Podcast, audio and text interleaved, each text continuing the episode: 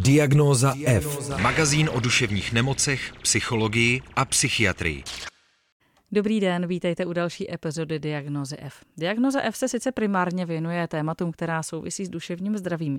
Nicméně dneska eh, to bude o programu Patron, který je určen dětem z dětských domovů a vlastně se toho duševního zdraví bude eh, dotýkat v rámci těch jejich příběhů. Mým dnešním hostem je Lukáš Talpa z Ligy otevřených mužů. Dobrý den, Lukáš. Dobrý den, děkuji za pozvání. Co je patron, pro koho je patron, i když to už jsem malinko eh, prozradila, a co patron dělá?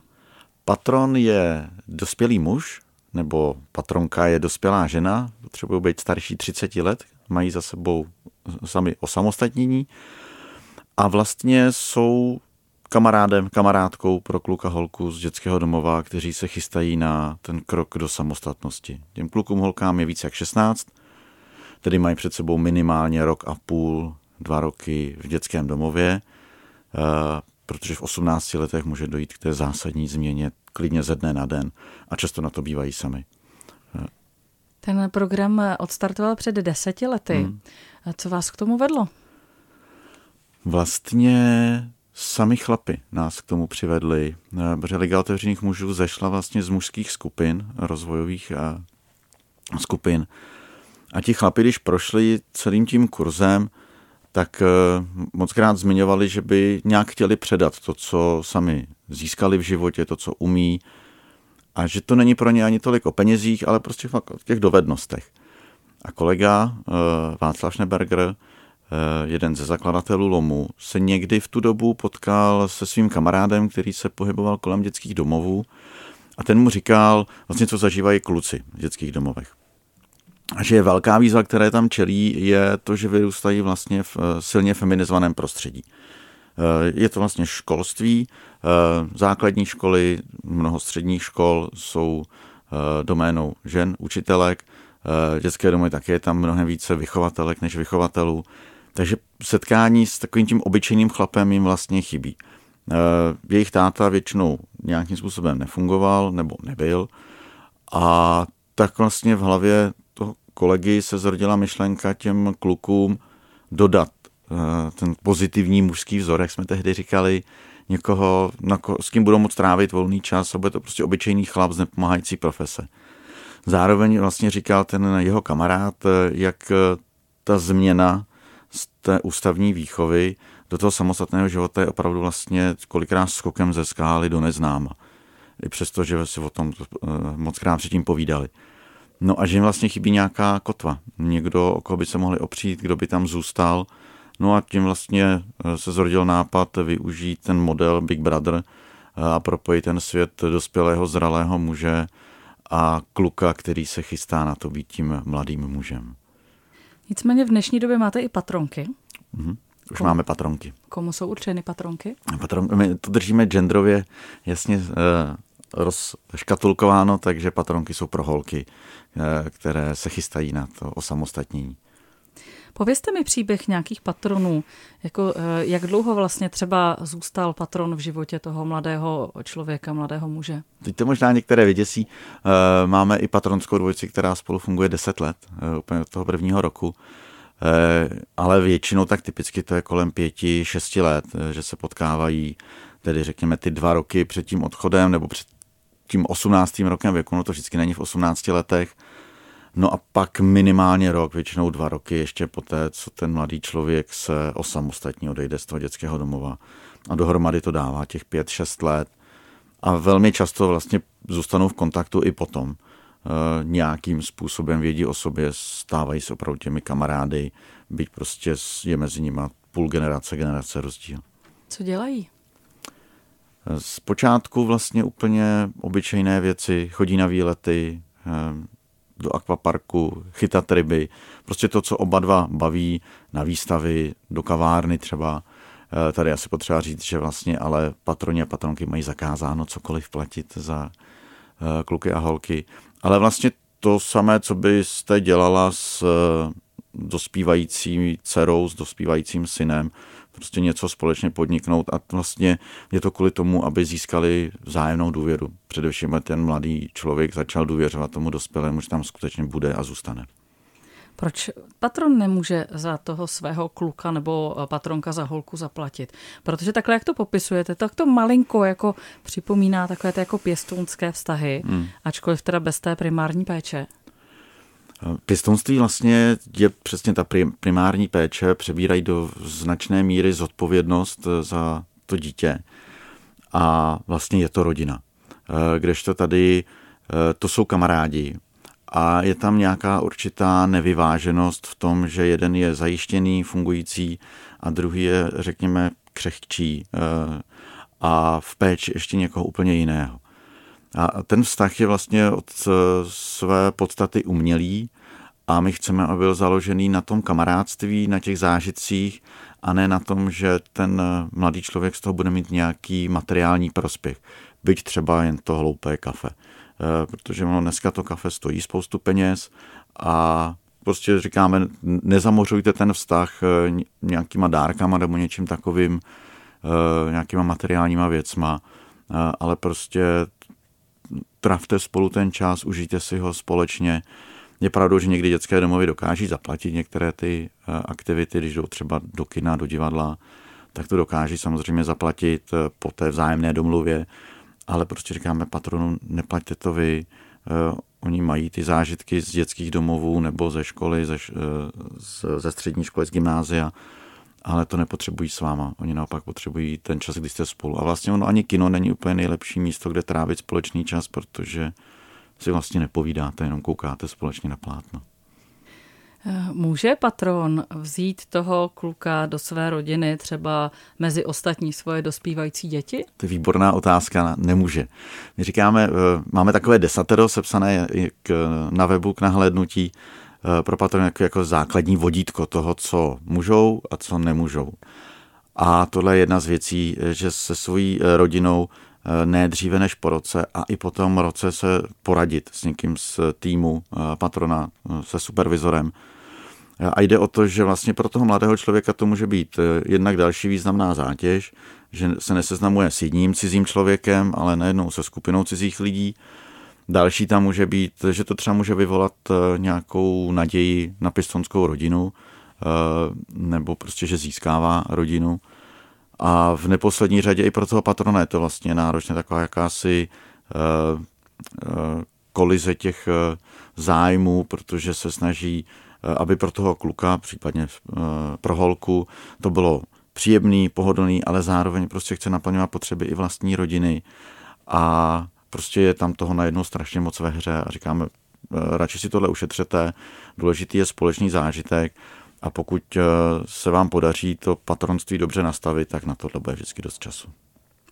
Když se tady občas v diagnoze F objeví téma eh, dětí v náhradní eh, rodinné péči, nebo respektive v ná, obecně v náhradní péči, třeba i v těch dětských domovech, tak eh, se tady často skloňují nějaké jako Eh, frustrace z dětství, nějaký jako neuspokojený potřeby, nějaký ADHD, nějaký duševní obtíže. Jak si vaši patroni s něčím takovým poradí, když mají třeba nějaké takhle jako traumatizované, hmm. traumatizovaného mladého člověka? Oni by si s tím vlastně neměli nijak eh, radit a snažit se cokoliv s tím dělat. Zpátky k tomu desateru. Jedna z těch věcí je, že jsou kamarádi, že nejsou terapeuti a že nemají prostě léčit bolavou duši kluka nebo holky. Samozřejmě, že se toho občas dotknou, bohatě stačí, když kluk nebo holka začne vyprávět o tom, jak se dostal, dostali do dětského domova, tak už se dotknou nějakého traumatu. Eh, většina z nich má za sebou zkušenost odebrání z rodiny. Už to samo o sobě je vlastně traumatizující eh, záležitost. Ale my jim říkáme, ať prostě do toho nějak nešťourají.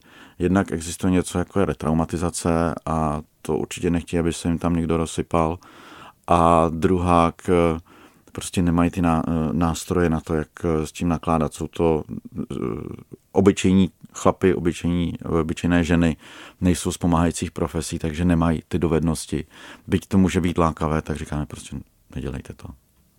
No a ještě, když se na to podívám teda, ale těch optikou těch eh, mladých lidí v dětských domovech, tak eh, alespoň u těch jako fakt mladších dětí je vidět taková ta jako vlastně ten hlad po tom kontaktu. Když přijete do dětského domova, tak na vás ty děti naskáčou, mm-hmm. protože potřebují obejmout a protože doufají, že si je odvedete.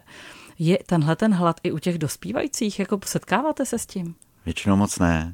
Eh, znám přesně, eh, když chodím takhle do dětských domovů, tak opravdu ty předškolní nebo řekněme z té obecné školy, z toho prvního stupně, tak přesně jsou eh, takhle navěšení a chtějí a u těch starších... A ještě doufají pořád. A pořád třeba ještě doufají.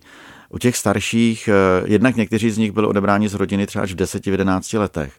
Takže tahle ta nějaká základní potřeba byla byť ne úplně dobře, eh, ale nějak naplňovaná v té původní rodině. To je jedna část té věci. A druhá část je, že přece jen oni už mají za sebou třeba mnohé zklamání ze světa dospělých, takže jsou mnohem opatrnější v tom navazování kontaktu. A to je třeba velká výzva pro patrony a patronky, kteří do toho jdou, tak říkají se srdcem na dlani a s tím, že vlastně ten dotyčný kluk nebo holka jim budou, tak říkají, vděční, že vlastně na ně čekají, až konečně přijdou a oni na ně nečekají.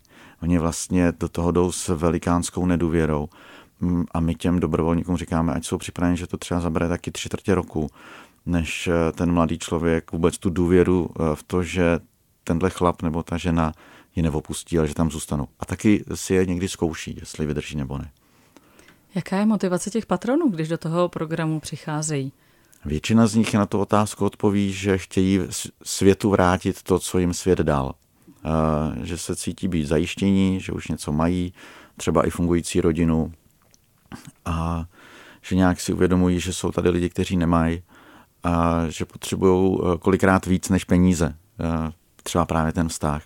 Někteří z nich mají nějakou vlastní, třeba nejednoduchou zkušenost eh, z těch prvních kroků samostatného života, tak i vlastně a zase se vracíme k tomu nějak to vrátit, že třeba zažili někoho, kdo byl v té pozici toho mentora, patrona a vědí, jak je to důležité, takže chtějí takhle vrátit. A samozřejmě, když pak slyší ty příběhy těch dospívajících, eh, kteří vlastně se dostali do složité životní situace ne vlastní vinou, eh, tak jim to prostě není lhostejné. Říkají, něco se s tím musí stát, eh, stát, když s tím stát nic nedělá.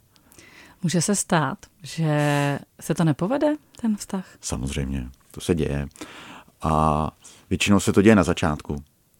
Ve chvíli, kdy vlastně se podaří opravdu ten, tu patronskou dvojici utvořit, což eh, říkám opravdu je tak těch 9 měsíců, 6-9 měsíců, tak to pak už funguje.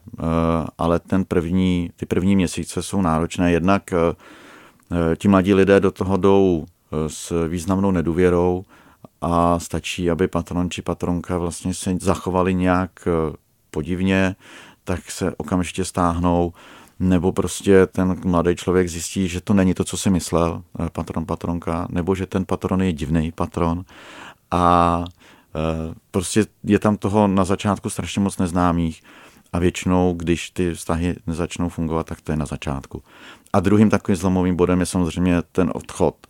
I přesto, že vlastně už by měli mít tu zkušenost s tím patronem či patronkou, že zůstane, tak eh, někdy mají tendenci se tím mladí dospělí se odstřihnout od svého minulého života a někdy bohužel se odstřihnou i od patrona a patronky. Ale tohle musím říct, že se děje velmi výjimečně. Ale děje se to. A to desatoro toho patrona nebo patronky platí teda i vlastně po dosažení dospělosti toho mladého člověka, ačkoliv už to jsou dva dospělí lidé, Držíme to i tak, protože eh, pořád se pohybují v rámci nějakého programu, pořád dokud ten eh, dos, mladý dospělý není ukotvený, stabilizovaný, tak je vlastně v poměrně křehké pozici a vlastně pořád je to nevyvážené. Ve chvíli, kdy eh, ten mladý dospělý už je ukotvený, tak i se domluváme s těma patronama a patronkama na tom, že vlastně je na místě ukončit jejich patronství, ať jsou pak dál kamarádi, kamarádkami, potkávají se, ale už to nemusí být v rámci eh, programu. Jak máte ošetřenou bezpečnost? Protože přece jenom potkávají se 16-leté eh, pořád ještě děti s dospělými hmm. lidmi, což jako chápu, že se běžně Jasně. ve světě děje, jo, hmm. ale přece jenom prostě teď eh, je vyšlete jako do světa, tak jestli tam není jako obava z nějakého zneužití? Tak na začátku byla, pak už, teď už není protože existuje mnohem jednodušší cesta, pokud chcete někoho zneužít, jak se dostat ke zranitelné duši, než je skrz program Patron. Všichni ty patroni a patronky musí projít vstupním pohovorem s psychologem, kde vlastně zjišťujeme jejich motivace, proč do toho jdou, něco málo o jejich osobní situaci a tam už se dají odfiltrovat, řekněme, už jen to, že někdo má i za psychologem, je dost velká překážka. Tam se eh, odfiltrují ty divný patroni. ty divný patroni, čím se odfiltruje už jen tím. A pak eh, při tom povídání vlastně, když se spochybňují některé ty motivace, co mají, tak najednou začnou zjišťovat, že to není úplně třeba to, co by si přáli, to, co by si představovali. A pak, když projdou tím pohovorem, tak máme třístupňový, třístupňové školení, které dohromady veme tak minimálně dva měsíce, eh, kde vlastně my i sledujeme, jak vlastně fungují, jaká je interakce s dalšíma eh, patronama. A pak ještě se jede na seznamovací zážitkový kurz, kde vlastně oni se teprve poprvé potkají s těmi dospívajícími. A tam zase sledujeme, jak se chovají. A jo, už se nám stalo, že jsme na školení někomu řekli, že to není dobrý nápad, aby byl patronem či patronkou, a nebo i na tom seznamovacím kurzu. Uh, jsme řekli, hele, tohle není úplně to nejlepší, je skvělé, že chceš pomáhat, ale můžeš pomáhat někde jinde. Takže tohle je jako velká část, eh, řekněme, prevence, aby k něčemu nedošlo. A další, uh, oni vlastně jsou pod pravidelnou supervizí, Eh, tedy vlastně jsou v kontaktu se supervizorem, který je podporuje v té jejich činnosti, ale zároveň popravdě řečeno taky trochu kontroluje, jestli tam některé věci nejsou špatně nastavené a pořád jsme v kontaktu s lidmi z dětského domova. Takže kdyby se tam dělo něco, nějaká změna chování po setkání s patronem, patronkou, tak se to určitě dozvíme. Jak ten projekt začínal, co se týče nějaké jako lokality? Jak je na tom teď? Začínali jsme Praha, Střední Čechy, Plzeňsko, protože to jsou eh, lokality, kde vlastně Liga otevřených mužů dlouhodobě působí a působila i předtím. Takže jsme měli i nějaký, nějakou bázi eh, těch eh, potenciálních patronů. A teď fungujeme vlastně, už můžu říct po celé republice, protože teď byla proškolena první patronka z Karlovarského kraje. To byl jediný kraj, který nám chyběl. Takže už máme patrony a patronky po celé republice. A eh, ale bohužel jsou regiony, kde vlastně třeba máme, jak jsem zmiňoval, Karlovarský kraj jednu patronku, v Ústeckém kraji tak máme jednu patronskou dvojici, že ty příhraniční regiony jsou pro nás prostě bohužel velká výzva. Ani ne tak, eh, že by eh, dětské domovy neměly zájem, ale prostě hrozně těžko se nám tam hledají dobrovolníci. A jaký zájem je z dětských domovů? Z dětských domovů právě v těch příhraničních domovech je veliký. Eh, ty vlastně každou chvilku se nás ptají, jestli nemáme patrona, patronku, někdy i cíleně vyhledáváme kolem dětských domovů, ale prostě je to opravdu výzva. Praha, střední Čechy, řekněme i kolem Brna, eh, ten zájem není tak velký a je to spíš dáno tím, že přece kolem těch eh, velkých měst je poměrně hodně různých projektů. Když mluvím s řediteli dětských domovů v Praze, ve středních Čechách, tak přesně říkají, že vlastně pro ty děti je toho tak strašně moc, eh, že je pro ně velmi obtížné si vůbec něco vybrat, nějaký ten projekt, který by jim sednul. A i přesto, že ředitelé, ředitelky říkají, že patron je vlastně velmi výjimečný tím, že to není skupinová záležitost, ale vztah jeden na jednoho, že získají někoho jenom pro sebe, tak pro ty, eh, já řeknu děcka, je to prostě zase jeden z mnoha projektů, co se nám velmi osvědčilo je, když už v nějakým dětském domově patron nebo patronka jsou a funguje tam patronské setkávání, tak ty děcka vlastně poznají, že to je něčím výjimečné a pak ten zájem je mnohem větší. My tomu říkáme, že se pak stane taková ta eh, lavina nebo ta, ten, ta sněhová koule, že se začne nabalovat. Nabalují se takhle sněhové koule i kolem patronů, kteří eh, řeknou svým známým přátelům, kamarádům, hele, já dělám tohle a můžeš to zkusit taky. Docela se to daří. Eh, teď aktuálně byl proškolen jeden patron a hned po víkendu se nám přihlásila nějaká jeho kamarádka, že by chtěla být patronkou. Nesplňuje tedy ten limit 30 eh, let, ale prostě eh, patroni, patronky mluví o své zkušenosti. Zdá se, že ta zkušenost je dobrá, takže ta odezva je, ale ne, nejsou to davy, musím říct, nejsou to bohužel davy. A vždycky se snažíme apelovat na to, ať mluví hlavně se svými kamarády přesně z těch příhraničních regionů. Pokud máte kamarády v příhraničních regionech, tak nechť se ozvou lize otevřených mužů a stanou se patrony. Eh, chápu, že ten projekt eh, nebo program trvá 10 let, takže možná ještě takových jako dvojic moc nebude, ale zajímalo by mě, jestli eh, když třeba jedna dvojce skončí, ten uh, mladý člověk se buď třeba ztratí, nebo se prostě odpojí, jestli bývá zvykem, že ten patron zůstává v programu a hledá se pro něj uh, nový parťák, a, nebo jestli automaticky vlastně s tím taky odchází z programu. Hmm. Uh, bývá to zvykem a jsme v tom velmi opatrní. Ze začátku jsme tomu byli hodně otevření. Říkali jsme po pár měsících po ukončení patronského setkávání eh, prostě je v pohodě začít nov, nový patronský vztah. A stalo se nám eh, v několika případech, že se ten kluk či holka, nebo mladý muž, mladá žena už tu chvíli, eh, že se ozvali znova, že potřebují nějak pomoc. A teďka aktuálně máme dva patrony, kteří mají vlastně eh, patronský vztah s dvěma různýma klukama, nebo vlastně vždycky to jsou patroni. A prostě to není dobrý.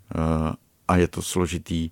A pro nás to vlastně těší v tom, že ten kluk opravdu získal důvěru v toho patrona a že když se dostal na nějakou křižovatku, takže si na něj vzpomněl a uh, ozval se zpátky. Proto v tuhle chvíli vlastně nastavujeme tu hranici aspoň na tři roky mezi ukončením jednoho patronského setkávání a začátkem druhého.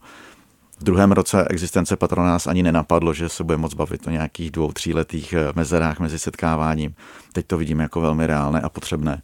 Eh, právě by tam k tomu nedocházelo. A ono vlastně i pro ty mladý lidi je to do nějaké míry pak překvapení, že ten patron má ještě někoho dalšího, když říká, že bude jenom pro něj. Takže i v tomhle vlastně se snažíme eh, být eh, důvěryhodní pro ty mladý lidi. A proč je to teda problém, když má dva? dva? Protože to někdy bývá velká výzva, to, co se děje v životech těch mladých lidí. A jednak je tam přesně to Eh, že ten mladý člověk si myslel, že to je někdo jenom pro něj, protože tak to bylo komunikované a my to tak pořád komunikujeme a taky to tak myslíme. A i v tom ukončování se říká nejdřív tak za nějakou dobu eh, bude nějaký další patronský vztah.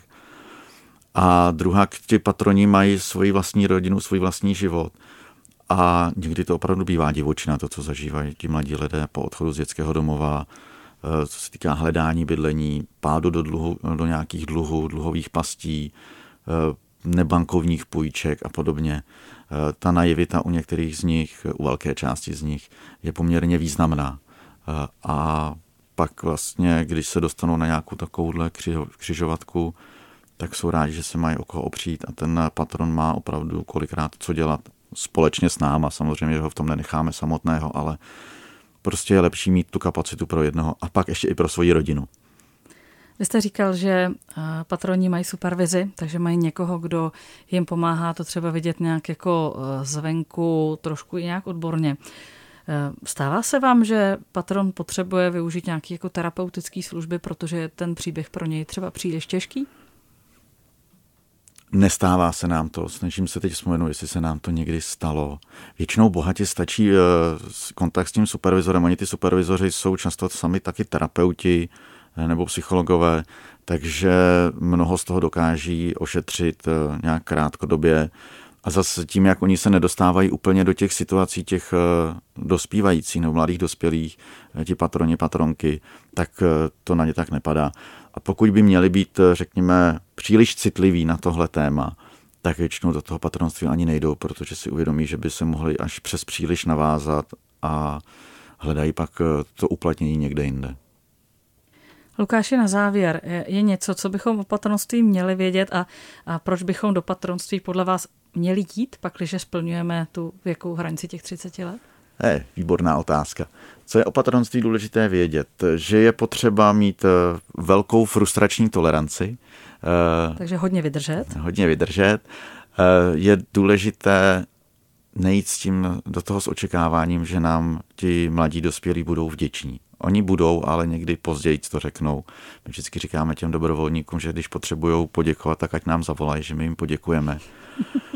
A, a být si vědomí toho, že eh, jsou to dospělí lidi, ty, co odcházejí z dětského domova, ale zároveň, že jsou křehkí a že bohužel mm, nemají se o koho opřít a že patronství je strašně důležité. A že když se stanou patronem či patronkou, tak se potkají se spoustou úplně skvělých lidí. Říká Lukáš Talpa, z programu Patron Ligy otevřených mužů. Já vám děkuji, že jste přišel do Diagnozy F. Ať se Moc děkuji za pozvání. Naslyšenou. Naschledanou. Potřebuješ duševní oporu? Všechno spraví náš podcast. Poslouchej Diagnozu F kdykoliv a kdekoliv.